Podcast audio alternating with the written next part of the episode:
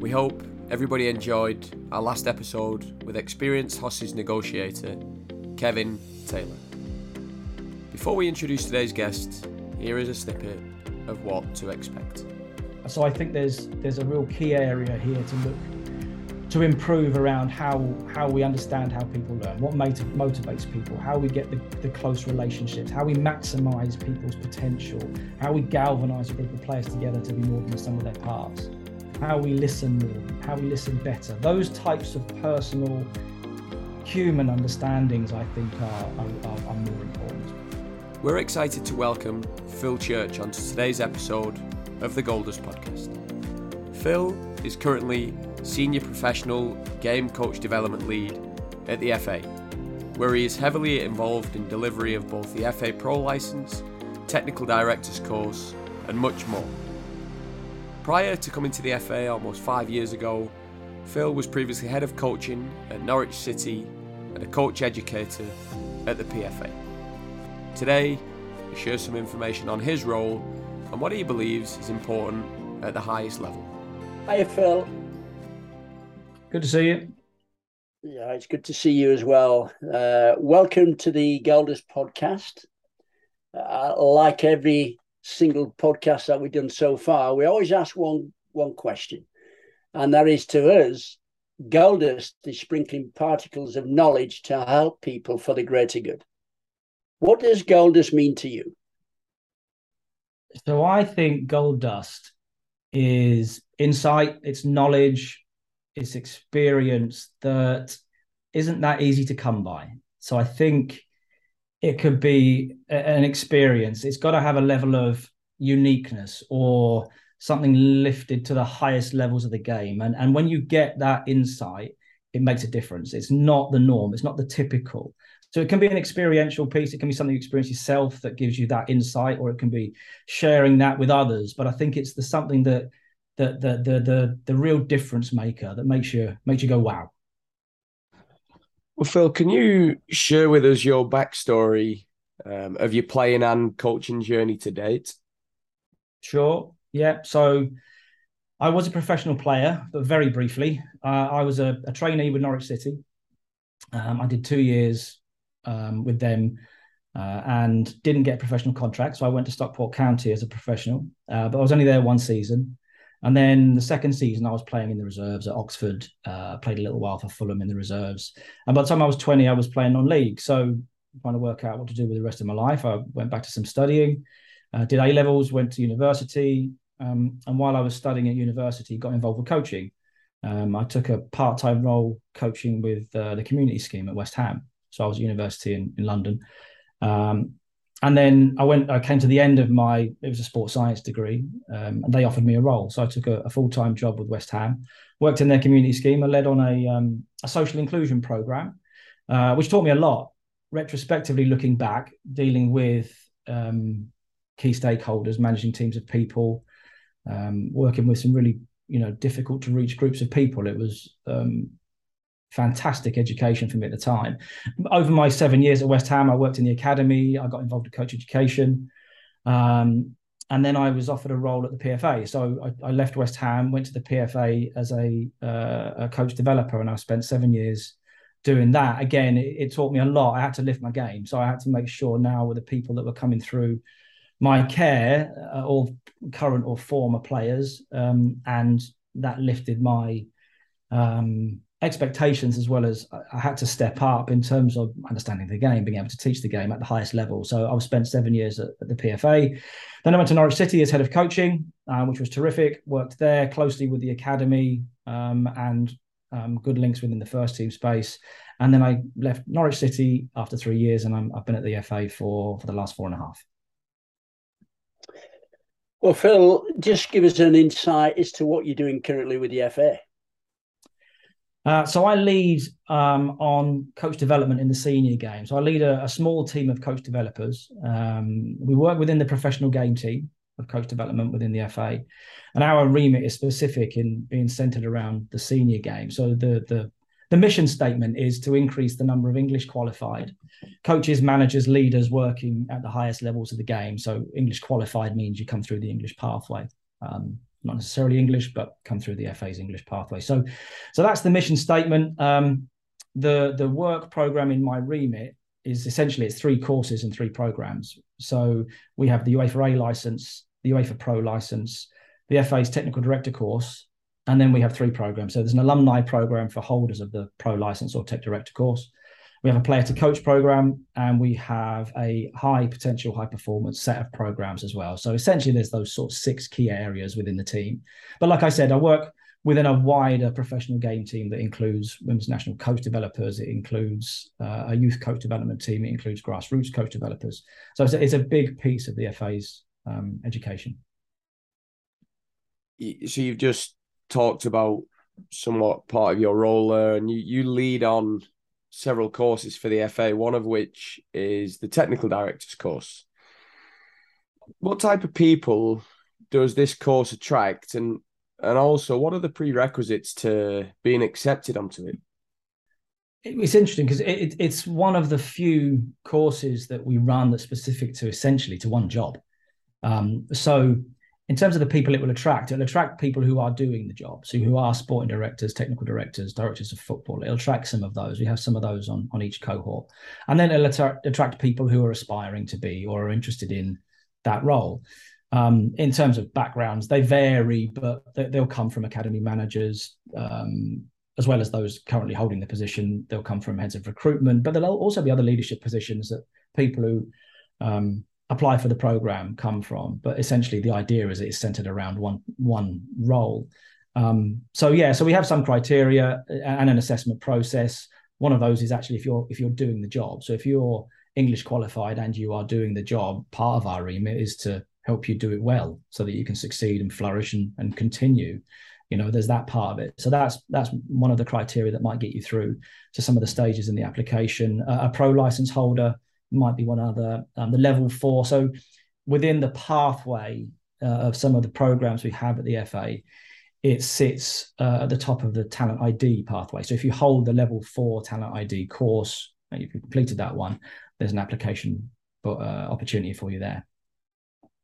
It sounds like quite quite a, an intricate course that one, Phil. Uh, how is it structured? What does what's the process? Uh, take us through a, if you like, a whistle stop tour of what it looks like from start to completion.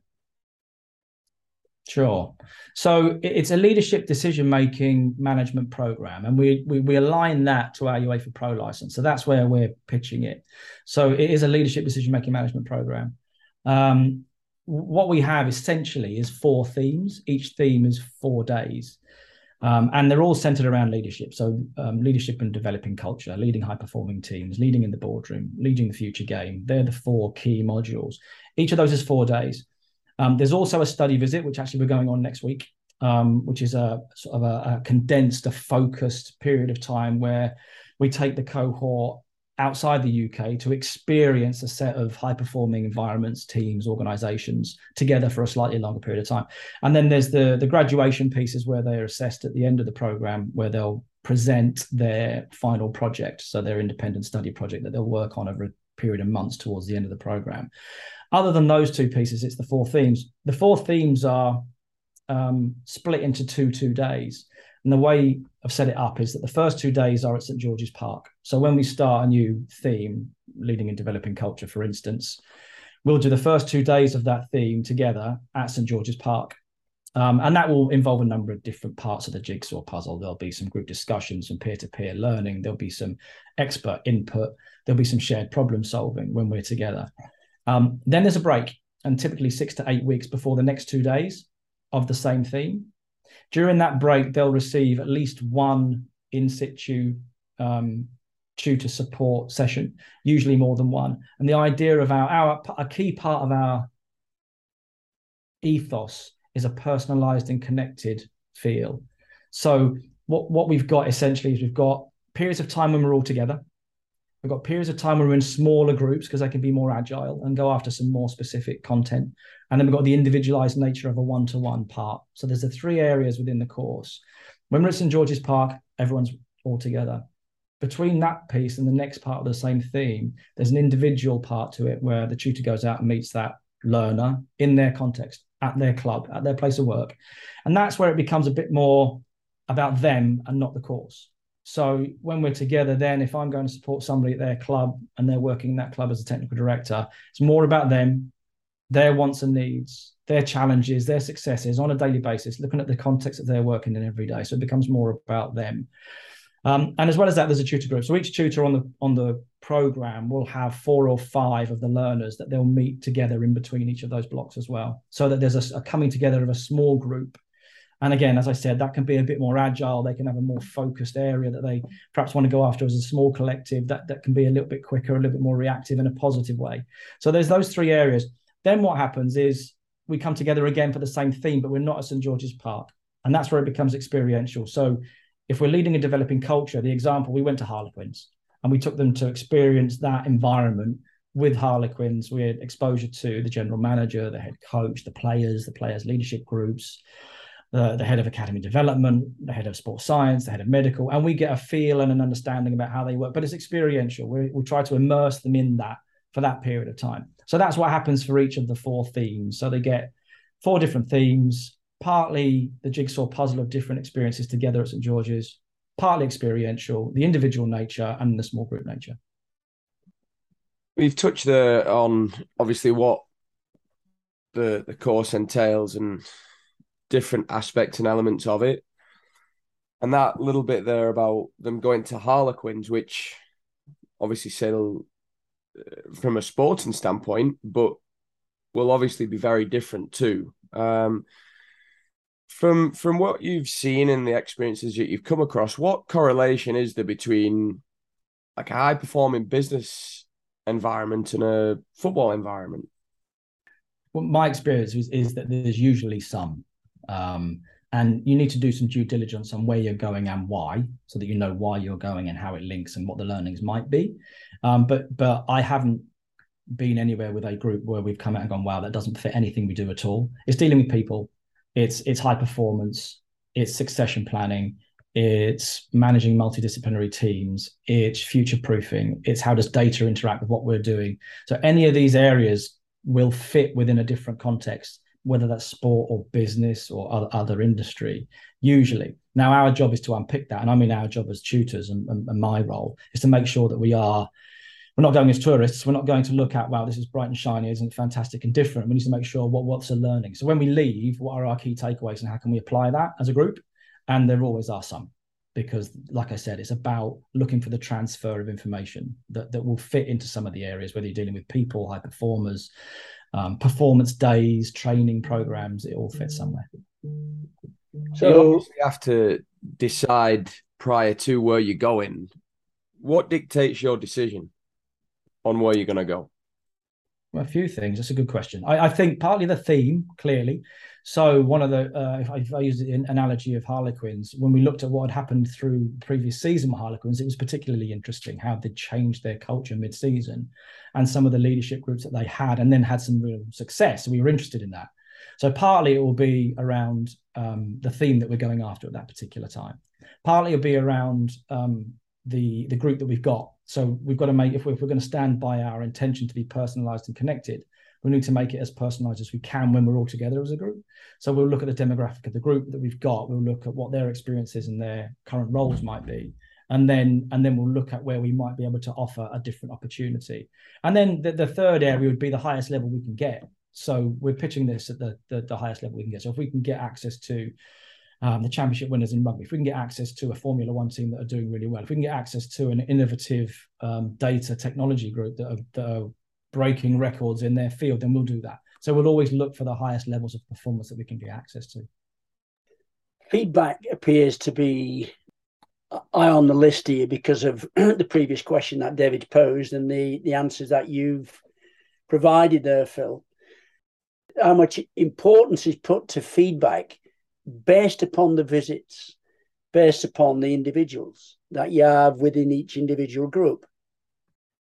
Feedback from the learners. For sure. I mean, the feedback from learners, feedback from the visit, because obviously that'll help steer where the candidate goes next with their yeah. own individual bespoke learning. Yeah. Yeah, it's it's central to our thinking. So so we would um, our terminology would be sense making. So so the so what now what piece. So we've we've gone and experienced something. So that's great, but now what? What makes the difference? So the the sense making of that is a level of feedback where we'll we'll actively uh, organize sessions to do that so that that becomes part of the feedback it wasn't again i go back to my maybe my phrase is we're not going as tourists we're going to learn some insights and gold dust right? So what what are we picking up? How are we using that? How does that help us get better? So there's something in the process that we actively promote and and uh, deliver and present with the group. Um, in terms of them individually i think because we've got this individualized approach that's where we'll try to get the individual feedback regularly through a, a, a connected uh, relationship with their tutor who goes to see them regularly, understands them personally, and gets that personal feedback. But also within the group, the tutor groups are good at that. So we'll run feedback sessions within those tutor groups post block. So part of that first conversation with the tutor group will be about, so come on then, we did this last time. What have you what are you using? What's resonating? What's what are you what are you leaving because you don't think it fits? And we'll have those discussions and unpick that together. The peer-to-peer part is really key with all that we do actually, but in this instance, it's um, it's really important that the group get that because they really want that. They want to be discussing and problem solving and and throwing ideas around with the others on the course because they've got as much more insight than we have. So we recognize that and we facilitate that too. So after completing the course, what will it allow candidates to do? It's a good question. So we position it as to be able to uh, take an opportunity if offered to become a technical director. So there's a number of parts to the to the answer. I think one would be the selection process is is fairly robust. So there are some criteria, but there's also a selection process that we we have, which is actually replicated with the UEFA Pro license. So they'll come to St George's Park as part of the assessment process, and they'll go through a series of exercises. And um, while they're going through those exercises, we're um, trying to draw out and look for certain competencies, certain skills, traits, leadership areas that, that, that, they're demonstrating. They may be potential, they may be proven while they're doing them. So we're looking for those areas. And so it's a leadership program. Um, so when they've completed the course, the intention would be that they have uh, a good opportunity to demonstrate to an employer that they have the competencies, the experience, and the qualification that allows them to take that role at a high level in a football club. Phil, you also lead on the pro license course, uh, the UEFA Pro. So the two very, very highly sought after and, and obviously very high qualified courses. What are the differences between the UEFA Pro and the technical director course? Uh, I'll, I'll answer the question by saying the similarity. So they're both leadership decision making management programs. So they're pitched at that level. The difference is the the roles that they um, are more specifically designed for. So the UEFA Pro license more specifically for coaches and managers. The technical director course more specifically for technical directors. So the differences are more nuanced in the detail of the work that we're going after. One example would be there's more uh, input for the pro license around tactics and strategies and player development than there would be on the technical director program. There isn't none on the technical director program, but likewise on the technical director program, there'll be more focus around governance, legal issues, um, managing up. Um, so there's there's some nuances that are different but they are all centered around football, and that's that's obvious given it's the UEFA qualification. But the differences would be in the the detail of the program and some of the key areas that that are more specific to the roles of manager, coach, or specific to that of technical director. So there's similarities, um, but there are some specific differences based on the roles. So, what is the structure for the pro license, Phil? Similar but different. So it's themed. There are seven modules. There is an assessment process at the start, like there is the assessment process at the start of the tech directors. There's the graduation and the project presentation, which is this, similar to the tech directors. Um, the other similarities would be how it's organized in terms of everybody together at St George's Park or elsewhere, small tutor groups in between modules, and individualized support from a tutor in between modules that's the same. Um, but the blocks are, or the modules are themed again all the way through uh, for different themes. So some of them are based on leadership, some of them are based on high performing teams, some of them are based on tactics and strategies. So there's the specific themes through. Um, one of the differences is it's not themed in two two days. There's a block of work. There's a module, typically two or three days. Then there's a break. Then there's another module of a different theme. Then there's a break. Then there's another module of a different theme. So it's it's structured slightly differently, but the ethos beneath it is very similar. How is it assessed? Uh, which one? Both. The pro license. Sorry. So a number of ways. Um, the first and most obvious is attendance. Um, if you want the qualification, you have to turn up. So that's part of it. So you, you, might find that you know easy, but you know that has to.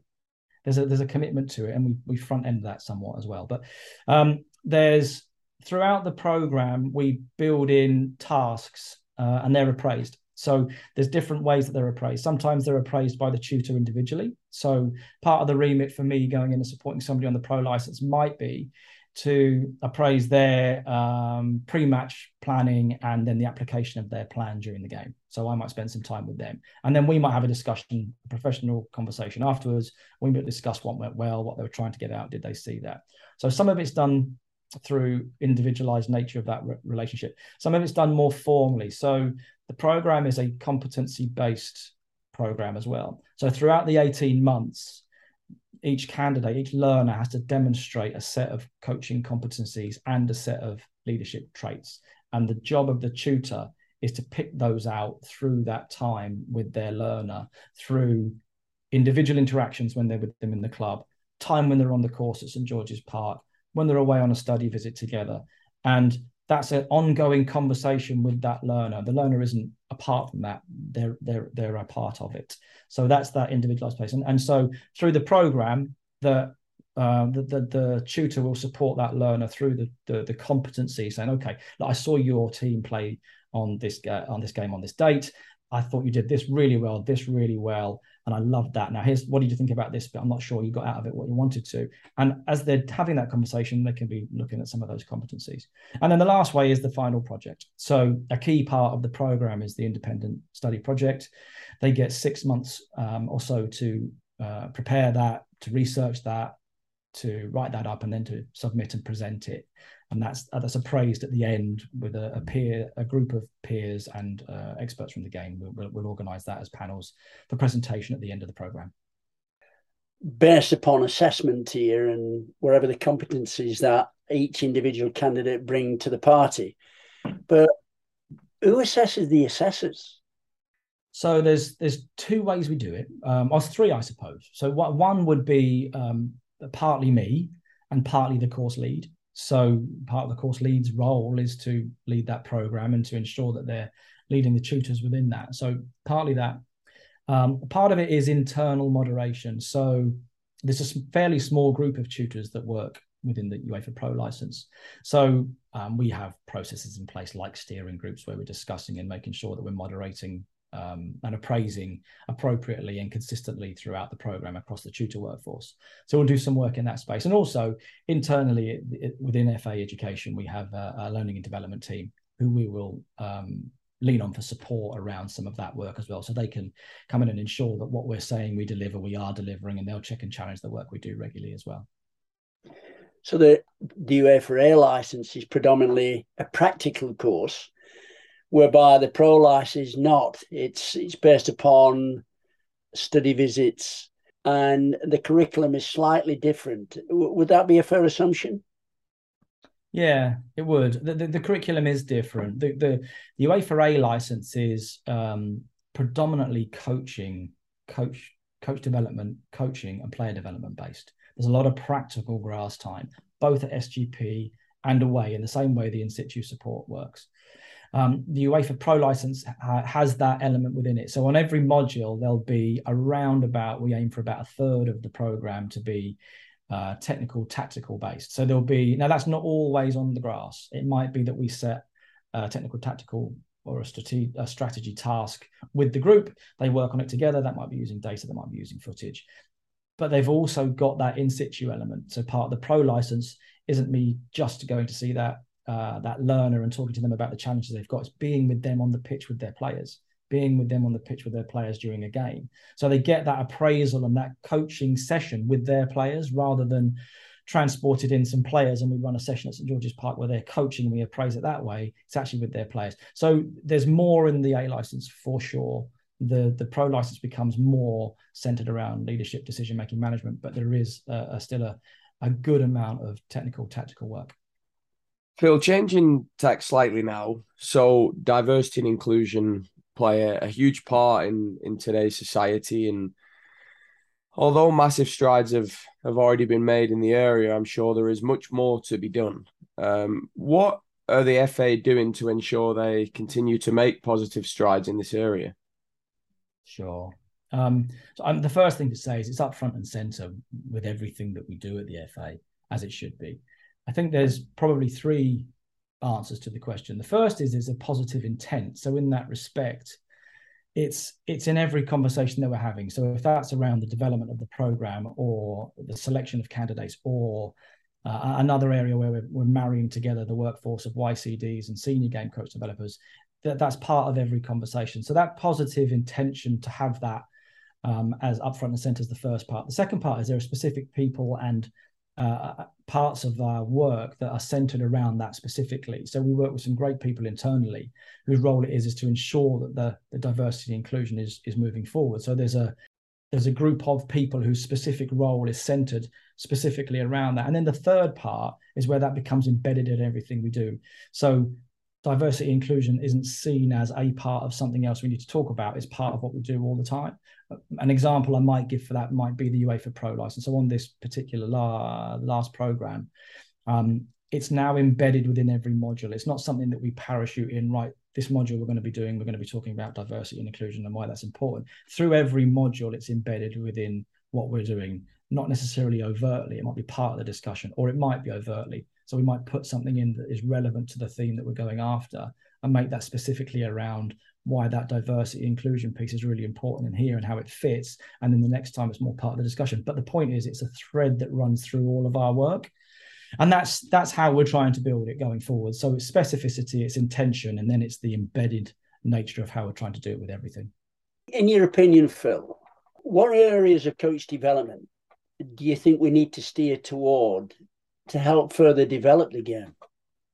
I think we have to we have to make sure that we're always mindful of the highest levels of um, teaching and improving the development of the game. So whether that's the technical detail, whether that's the invention, whether that's the uh, the spirit of the game, the real technical detail, the real tactical detail, the whether that's the one v one duels, whether it's around enticing, whether that's around uh, the, the, game within a game where you've got groups of twos and threes on a pitch, the, getting the detail of their movement, the positioning, how they're using and, and, leaving space. Whether it's there's something in that, we have to make sure that we're always doing that because we've got to look to develop how we teach and how we play the game all the time to the highest levels. So that's the first thing. We can't lose sight of that. The second thing I think is probably the people. So the game fundamentally hasn't changed. There's 11 players on the pitch. The goal at each end. It's in the middle. It's at the end.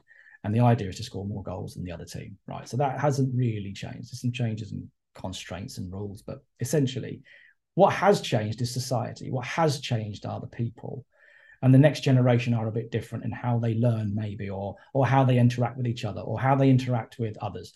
So, are we able to recognise that? So, I think there's there's a real key area here to look to improve around how how we understand how people learn, what motiv- motivates people, how we get the, the close relationships, how we maximize people's potential, how we galvanize a group of players together to be more than some of their parts, how we listen more, how we listen better. Those types of personal human understandings, I think, are are, are more important as well. Based off your your answer there, Phil, in, in terms of how how people now are interacting with each other and how we learn the changes have been significant over over the years. What specifically are the FA doing to actually enhance that uh, or to improve in those specific areas? So it's a good question. I think well, one of the most obvious ways I would say is we, we offer a, a much more blended learning experience now and improving right? So uh, maybe it was the pandemic, I potentially, but in terms of how people uh, consume information now is changing. So the opportunity that provides is we don't always have to be all together in one place to learn. Um, so how do we share inf- information, insight? How do we prime the brain before they come to us? How do we give them information or send opportunities for them to problem solve together away from us before they come to us? So that helps us accelerate that piece when we're together. So there's something in that that we're really pushed further forward on for sure. Um, and that's demonstrated in the content that's going out now through the FA. There's some some brilliant work being done and some technical details and other areas that are fantastic. So so that's one way. The other way I think would be a, a an expansion of how we've started this personalized and connected nature of what we're doing, so that when you're on a course, of course it's just a course, and it only ever will be a course. So if you're coming to us on a UEFA A license, you're doing that course for a year and it's a part of your life. More of your life is in the club with your players. More of your life is with your family. So we recognize that there's so much the course can do. Um, what we're our intention is that it's not just a course that it becomes more about you and your interactions with the world and what your aspirations are where your strengths and weaknesses are what your players like what the context like with you and your club and how we can impact on that and influence that so there is a course element to it. That course will stop at some point, but the relationship and the ongoing nature of the relationship and the support and, and, the offer that we can provide, I think, is part of that. So it becomes more connected, more personal at the same time as how can we actually not depersonalize it, but but ensure that we maximize other opportunities for learning, for information, for insight, for shared problem solving, for small group work. So we're doing it in those two different spaces, I think in working in and around the the pro game, what do you think is the most sought after skill players look for from the coaches? Trust. You, you gain trust in different ways. So trust is gained through consistency. Trust is gained through competence. Trust is gained through relationships and empathy and understanding. So there's the the one word of how i of what i think players look for the most is easy to say but really multi-layered and really difficult to be an expert in all of them. So to make sure that you're engaged and interested with every player every day to make sure that you understand their background what motivates them to make sure that you're able to improve them in certain areas of their game that they feel that is valued to be able to be consistent when you've lost six on the bounce and when you've won six on the bounce there's lots in that that happens every day, and I think the tr- the players would wrap that up into a trust. Um, so I think it's that. Mm, that's an interesting word, trust, because of the layers that actually help and the depth of trust required to get cohesion, to get teamwork, to build this to build a journey, if you like. We're working together rather than actually this is your journey or my journey. It's our journey. So from that and working with players, and obviously you've worked extensively with with with lots of coaches throughout year throughout your years. But through your experiences and from your toolbox of strategies, what do you feel every practice should contain? Realism so the game, as I said earlier, the game is fairly simple in its organization, but the the nuances, the, the the permutations, the differences that can happen within any given game are infinite, because something will be slightly different, which will change your decision or change your execution.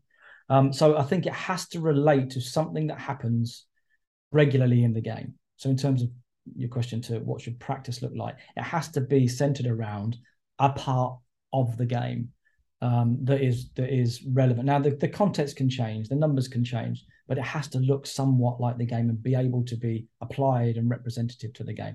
If it doesn't, if it wouldn't happen like that, if that does if that makes that execution different, that would be different. So yeah, no, for me it would be the realism to the game. For you, Phil, as senior professional game coach, developer lead for the FA, what is one question you wish you were asked more frequently? in my job, um, I, I think I would like to be asked more about the talent that I see. So I've been at the FA in my in my job. I've been at the FA for four and a half years, and what I'm certain of is we have some amazing, talented, diligent, committed, brilliant, innovative people coming through lots of different areas, whether it's coaching, A license, pro license, whether it's technical director, talent ID. We have some amazing people who are extremely talented and who have huge potential and who are actually working at extremely high, the highest levels of the game. Uh, and part of my role, I think, is to communicate that uh, and to influence the key stakeholders in the game to recognize that because I think it's I think it's demonstrated, and I think we have some brilliant people. Um, and I, and I wish they asked me more about that. If you had to write down a list of ideas that would help transform coach development, the game in general, what would be on that list? That's a good question. I think I'd go back to part of my previous answer. I think I used to work with a guy called Paul McGuinness who, who worked for us at the FA for a while uh, and at Man United for a long time. And he had this phrase about ensuring there was the spirit of football. And I think what that sort of encapsulates is a, a, a passion and an energy to to to ensure that the, the the the reason we love the game is because of the nuances, because of the the differences that can happen, because of the competition, because of the technical brilliance, because of the surprises, and all of that has to be wrapped up, and that has to be really part of why we're doing it. It's about the passion for it and how it can affect the country. So I think one of the things that's interesting about um, the UK, uh, particularly, I think, is that it, it, it's got such a connection um, to the to the wider society. It can be such a power for good because people buy into it, love it. Um, it's a big part of people's lives, and I I think that there's a, there's an opportunity there. So there's something in that, and I think what drops out of that is that in order for that to be maintained, we have to be brilliant. We have to be pushing the envelope. We have to be looking for the next level. We have to be teaching it really well, playing it really well, coaching, mentoring. We have to understand it really well, and that's where the detail comes out. And and and you know, you're looking for some of those areas we touched on briefly around the technical, whether it's execution or decision making. Um, some of those areas, how do we make sure they're brilliant? So there's something in that we have to make sure exists, and we continue to push. Um, and that's wrapped up in the spirit of football. And then I think there's something about again, I'll probably go back to people again. There's something about making sure that the, the people are the most important part because they're they're people first and players second or coaches second, or however that works. So how do we maximize and those those potentials better? How do we continue to make sure that we understand everybody well and their backgrounds and their motivators and their experiences? And how do we make sure that we can knit that together well as a group and a team? Uh, which is where that diversity might come in because that's important. We need it to be a diverse group of people who understand each other. Then we can maximize more. So I think the people part, and there's a lot of areas that drop down from that, but it's about really those those parts around empathy understanding listening motivating people those areas we have to make sure we can do that. Because if we can do that and we understand the game and can teach the game and can push the envelope in the technical execution skills decision making areas then we've got both parts to it really well. I think it'd probably be those two. The games evolved were evolving as uh, as people. Obviously the, the the pandemic has actually helped shape a different perspective now how we deliver information because there are lots of stuff online. There's face to face. It's blended learning that you'd alluded to a little earlier. But where where do you think it's all going? Players are getting quicker, faster, stronger, and it sounds like we're we're evolving also as a coach educational society. What's the next things that we can actually aim to develop? I think one of the challenges we'll face is there's a number of parts of the game, and the professional game is is growing, um, and the the commercialization, the marketing, the expansion of the audiences is growing. So the game at a professional level is growing, is growing, and that's that's largely a good thing. Um, what what is also happening is you've got at the other end of the scale, you've got the grassroots game and you've got the kids playing the game. And so, how do we ensure well, the challenge? Part of the challenge, I think, is in terms of where the game's going. How do we ensure that we make sure that all those people who are playing uh, participation, whether it's kids or adults across across the world are able to continue to play and enjoy and experience the game that they want to experience, but also strive and develop and get better in a context of maybe where some of them are trying to get to is changing massively. It's becoming bigger. It's becoming um, uh, more financed.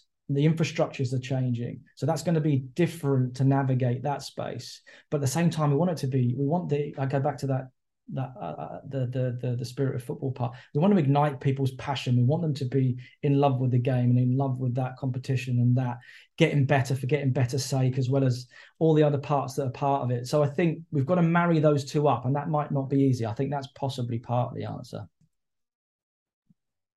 Well, Phil, on behalf of of my dad and I, we would I'd like to to thank you for coming on with us today.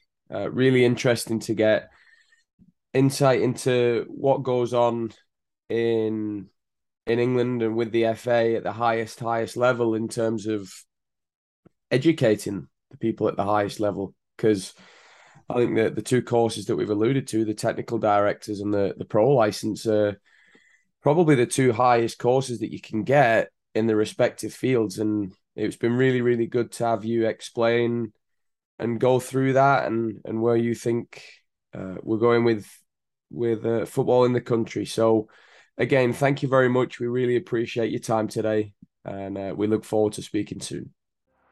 Thanks very much.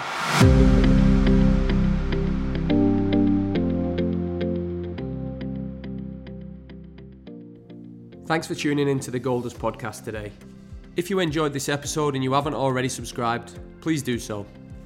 Your continued support is highly appreciated and it means so much to us knowing that the content that's being produced is providing value in people's lives. If you would like to know more or get more information from us, you can follow us on Twitter at Gold Dust Podcast, and also you can visit our website at thegolddustcoach.com.